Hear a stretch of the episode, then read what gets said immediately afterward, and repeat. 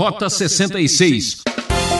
Pois é, onde já se viu demônio evangelista, né? Isso seria certamente uma novidade. Ó, tem um grande evangelista ali. Quem que é um espírito mau? Ninguém poderia imaginar um negócio desse.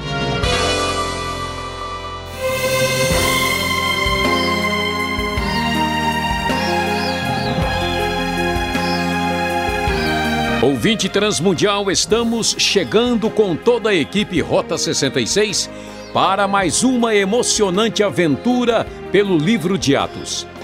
Hoje vamos estudar o capítulo 16 e descobrir o que está acontecendo com a equipe do apóstolo Paulo. O professor Luiz Saião preparou um tema sugestivo: Plano humano, Deus soberano. O evangelho cresce e se expande em direção à Grécia Antiga, aumentando o desafio da pregação diante da razão e da ciência. Você tem certeza que Deus cuida e dirige todos os detalhes da sua vida? Fique ligado e acompanhe essa história surpreendente. É, prezado ouvinte, nós estamos nesta rota acompanhando as viagens de Paulo anunciando o Evangelho de Cristo. Vamos observar que passamos pela primeira viagem missionária entre o ano 46 e 48, depois chegamos aqui ao final no Concílio de Jerusalém, encerrado aqui no capítulo 15, e vamos ver o finzinho do capítulo 15 para ver o que acontece. O tema de hoje, sim, o tema de hoje será Plano Humano, Deus Soberano. Diz o finzinho do capítulo 15, a partir do verso 36, que algum tempo depois Paulo disse a Barnabé: Vamos visitar os irmãos em todas as cidades onde pregamos a palavra do Senhor para ver como estão indo. Barnabé queria levar João, também chamado Marcos, mas Paulo não achava prudente levá-lo, pois ele, abandonando-os na Panfilha, não permanecera com eles no trabalho. Tiveram um desentendimento tão sério que se separaram. Barnabé, levando consigo Marcos, navegou para Chipre, mas Paulo escolheu Silas e partiu encomendado pelos irmãos à graça do Senhor. Passou então pela Síria, pela Cilícia, fortalecendo as igrejas. Veja que coisa interessante, né? Todo lugar onde está aí a mão do ser humano, a gente percebe que há problema, há erro, há pecado, há engano. Então, na igreja primitiva não era diferente. Paulo e Barnabé não se entenderam porque Marcos tinha desistido da viagem anteriormente, agora Barnabé queria levá-lo até por ser aí mais próximo dele, e enquanto que Paulo não aceitou e assim ele a convida Silas e acaba iniciando o que nós chamamos de a segunda viagem missionária de Paulo, que tem início no ano 49 e vai até o ano 52. E o que acontece? Paulo volta para as mesmas cidades inicialmente por onde ele tinha passado e daí ele vai prosseguir ampliando a pregação do evangelho de Cristo. Eles chegam a Derbe, depois a Listra, você se lembra, são cidades lá da Licaônia, e lá vão encontrar um discípulo chamado Timóteo. A mãe de Timóteo era uma judia convertida e o pai dele era grego.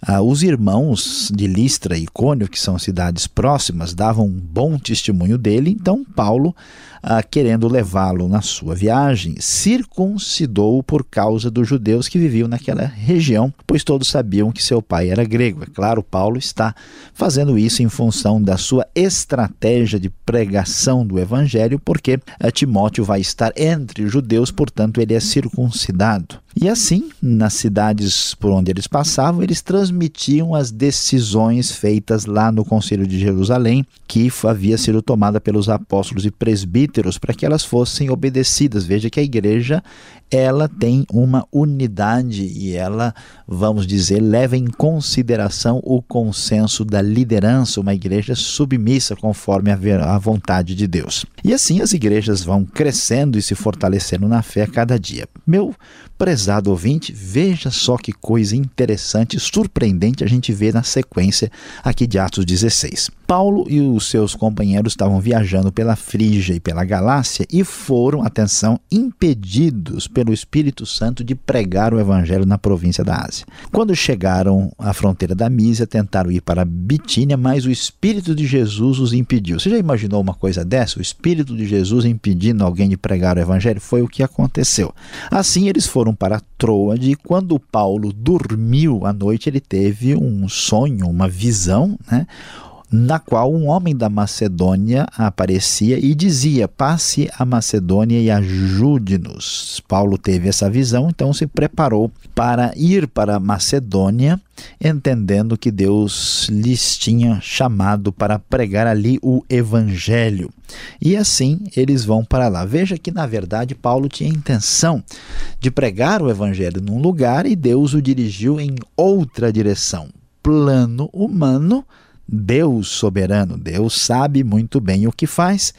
E assim ele chega na região da Macedônia. Eles viajam, diz o texto, uh, saindo de Troade e o Lucas é bem detalhista, que começa a falar aqui que eles foram para Samotrácia, aliás, diz navegamos para Samotrácia, ele está presente nessa viagem, depois para Neápolis, depois foram para Filipos, que é uma colônia romana, uma cidade importante. E ali eles vão para um lugar de oração à beira do rio, onde encontraram ali algumas mulheres, porque a cidade não tinha ali uma sinagoga, poucos judeus viviam naquela região.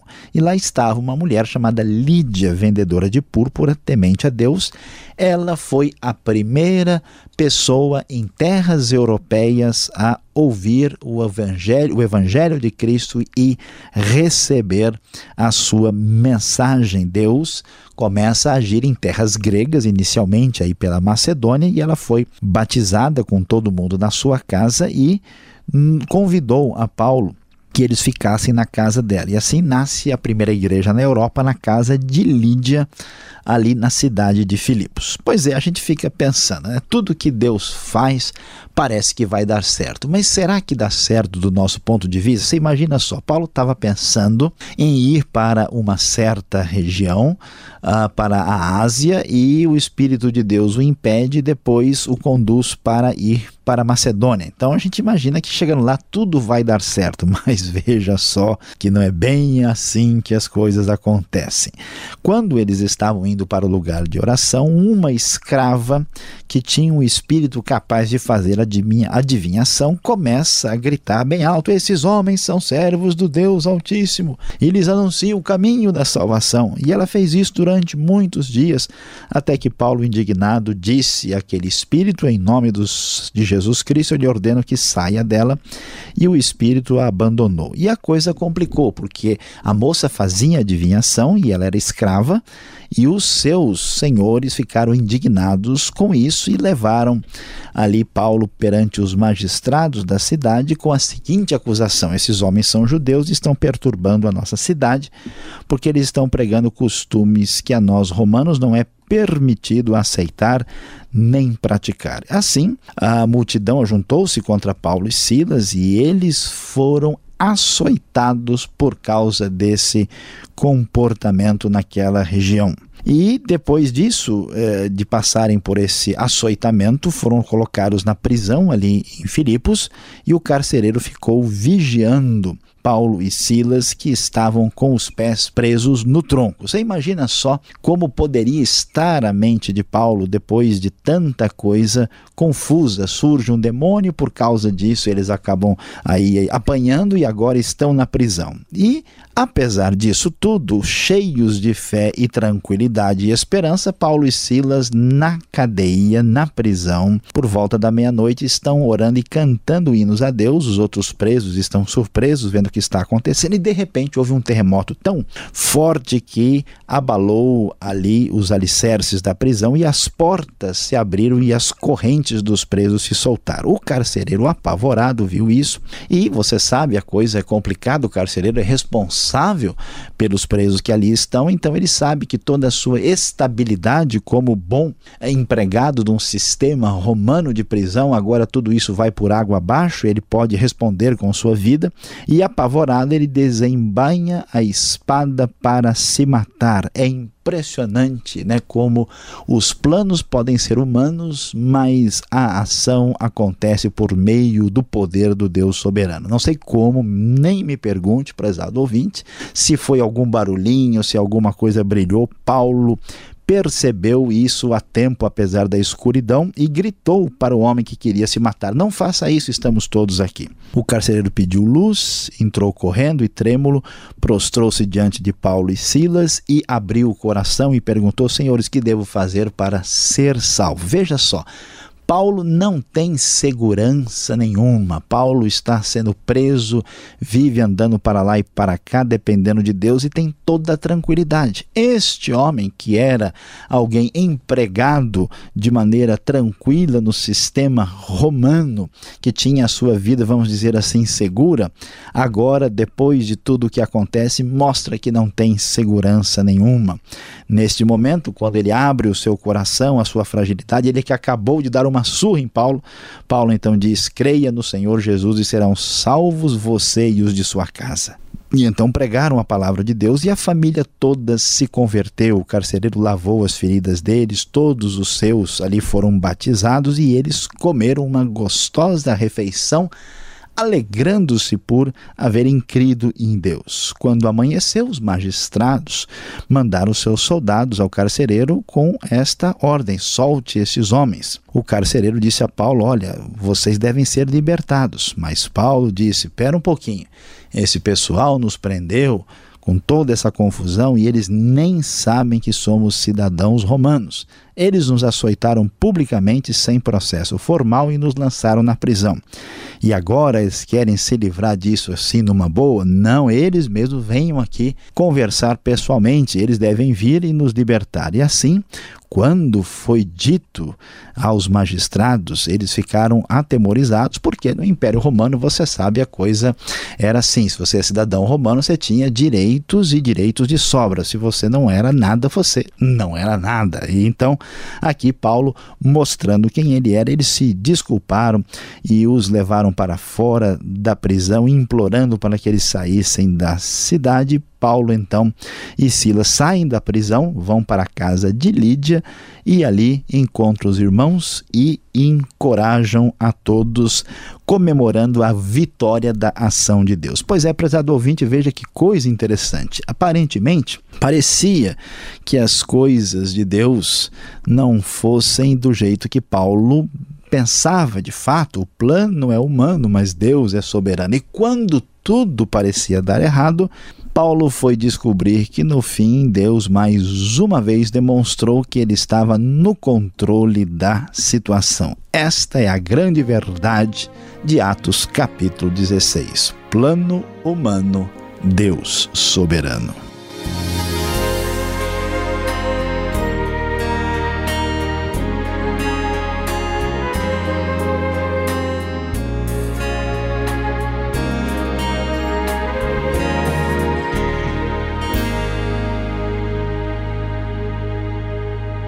Estamos apresentando o programa Rota 66, o caminho para entender o ensino teológico dos 66 livros da Bíblia. Este é o comentário no livro de Atos. Tema deste estudo: Plano Humano, Deus Soberano. O programa Rota 66 tem produção e apresentação de Luiz Saião e Alberto Veríssimo, e na locução eu, Beltrão. Agora é a sua vez de participar. Escreva para a Caixa Postal 18.113, CEP 04626-970 São Paulo, capital. Ou rota 66 arroba transmundial.com.br e acesse o site transmundial.com.br. E seguimos com o programa. Vem aí, perguntas e respostas.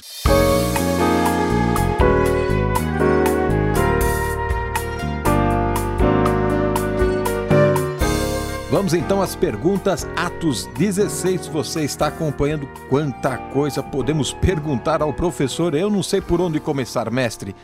Barnabé e Paulo, se desentenderam por causa de Marcos.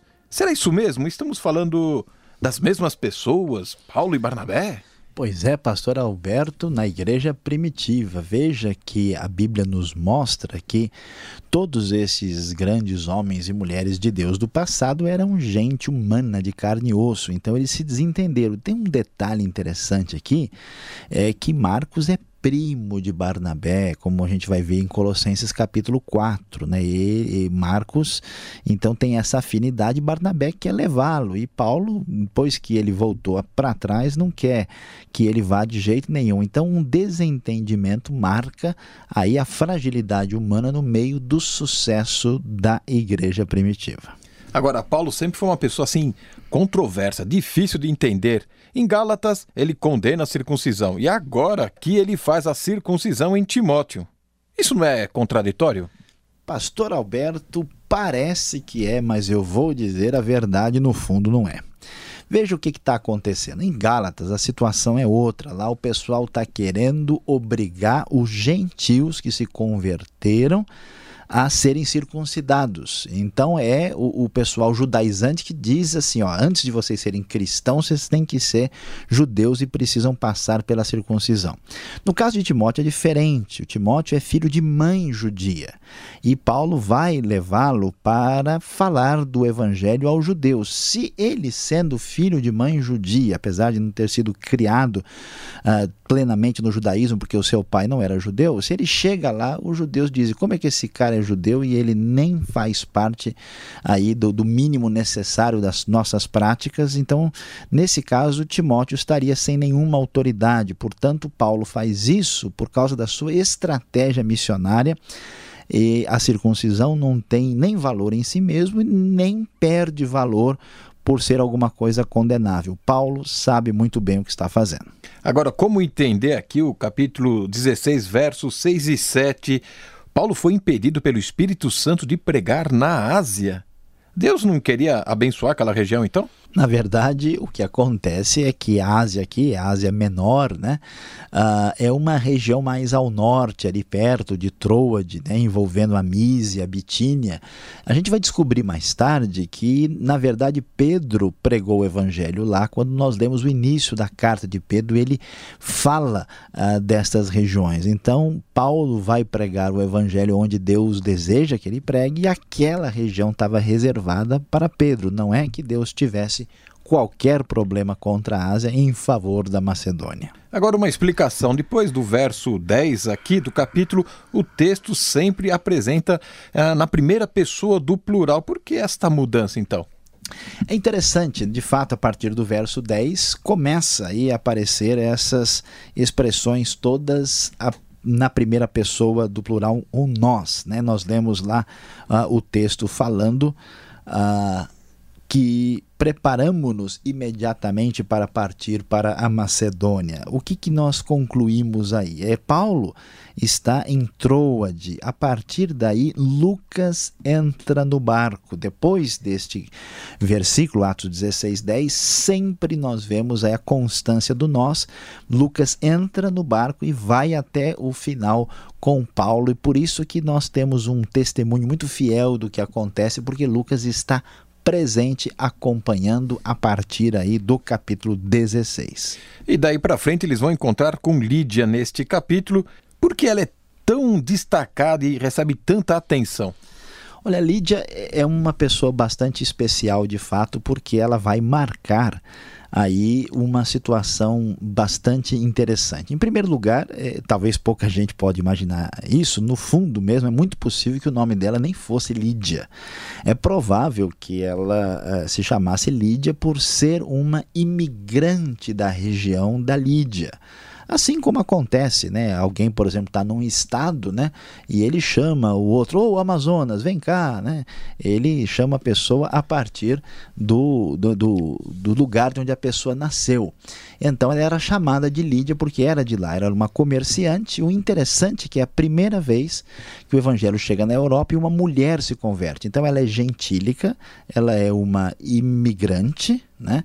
ela é uma mulher e assim nós vemos o evangelho atingindo as pessoas de quem não se esperava muito aí no contexto europeu que acaba mudando a história do mundo ocidental e, consequentemente, atinge também a todos que vivem no ambiente de toda a América, incluindo o próprio Brasil. Agora, o que não se pode esperar, o verso 17 aqui, que destaca um espírito mau anunciando o evangelho. É isso mesmo? Um, um demônio pode fazer isso? Pois é, onde já se viu demônio evangelista, né? Isso seria certamente uma novidade. Ó, tem um grande evangelista ali. Quem que é um espírito mau? Ninguém poderia imaginar um negócio desse. Mas o que acontece aqui é, é, na verdade, pastor Alberto, o espírito mau está tentando confundir a situação. É possível que essa referência aí ao Deus Altíssimo seja uma referência ao próprio Zeus, ou como quem diz, o espírito diz: olha, esses homens estão falando a respeito de um Deus que vocês já conhecem. Então, não se pode imaginar que o demônio está cooperando com a proclamação do evangelho, certamente ele está falando aqui de maneira a prejudicar aí o anúncio da mensagem de Cristo. E esta história aqui do carcereiro, quase no final do capítulo 16, quando a gente se converte, então a família se converte automaticamente? É isso que podemos aprender aqui? Olha, essa pergunta é muito séria. Preste bem atenção, prezado ouvinte, porque não é verdade que todo mundo que se converte tem os seus parentes convertidos. Isso aconteceu no caso do carcereiro, né? Deus aí providenciou isso no caso da conversão dele. Jesus salvou toda a família. Paulo disse isso, mas esse texto que é descritivo não é um texto normativo. E isso é muito claro, pois Jesus mesmo disse que ele veio colocar o pai contra o filho, a mãe contra a filha, a nora contra a sogra, mostrando que muitas vezes os inimigos de um homem serão os da sua própria família. Esse texto não garante que todos os nossos parentes serão salvos. A salvação se dá quando uma pessoa individualmente abre o coração para Cristo. Em muitos casos, né, a família toda se converte. Aqui, no caso, isso acontece porque na sociedade antiga, uma vez que o pai de família se convertia, todo mundo ah, abria o coração automaticamente, porque isso era uma questão cultural da época. Não se pode entender que isso é garantia de conversão de parente, o que o versículo 31 nos diz. Agora, depois de toda a confusão, vem agora a revelação. Paulo, cidadão romano. Qual a importância disso? Será meramente um passaporte? A importância total, porque nesse mundo dominado pelo Império Romano, onde 60% da população está entregue à escravidão, ser cidadão romano é ter um privilégio especial. A gente pergunta como é que Paulo consegue isso se ele é judeu, né? As indicações eh, envolvem a ideia de que o pai dele já tinha, né, e provavelmente por ser de Tarso, uma cidade que tinha sido beneficiada especialmente pelos romanos em função de circunstâncias históricas e que tinha dado à família de Paulo a, essa condição e, portanto, Paulo, vamos dizer assim, nasceu com o documento importante, o que lhe dá regalias perante o direito da época e ele usa disso quando é necessário para o benefício do evangelho. Obrigado, Sayão, pelas respostas e você que está nos acompanhando. Vamos agora então à aplicação desse estudo.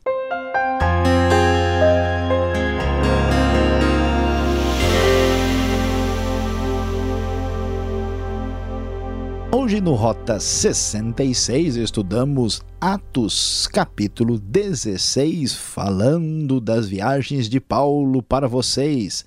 É, o nosso tema foi Plano Humano, Deus Soberano. Prezado ouvinte, Paulo começa com uma dificuldade aqui para iniciar a sua segunda viagem missionária, que vai do ano 49 até o ano 52, e ele prossegue quando quer ir para uma direção, as coisas não funcionam, Deus não permite, e ele vai para Filipos quando as coisas parecem que vão dar certo, ele acaba tendo problemas com uma mulher possessa, vai parar na prisão, quanto problema, quanta confusão, mas Deus estava abençoando aquela missão. Veja bem, escute a verdade.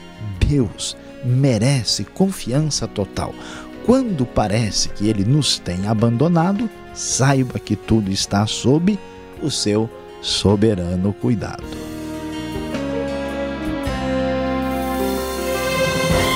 Acabou, acabou, ouvinte. Rota 66 se despede agradecendo sua atenção e convidando a sintonizar essa emissora neste horário para acompanhar a continuação deste estudo sensacional. Combinado?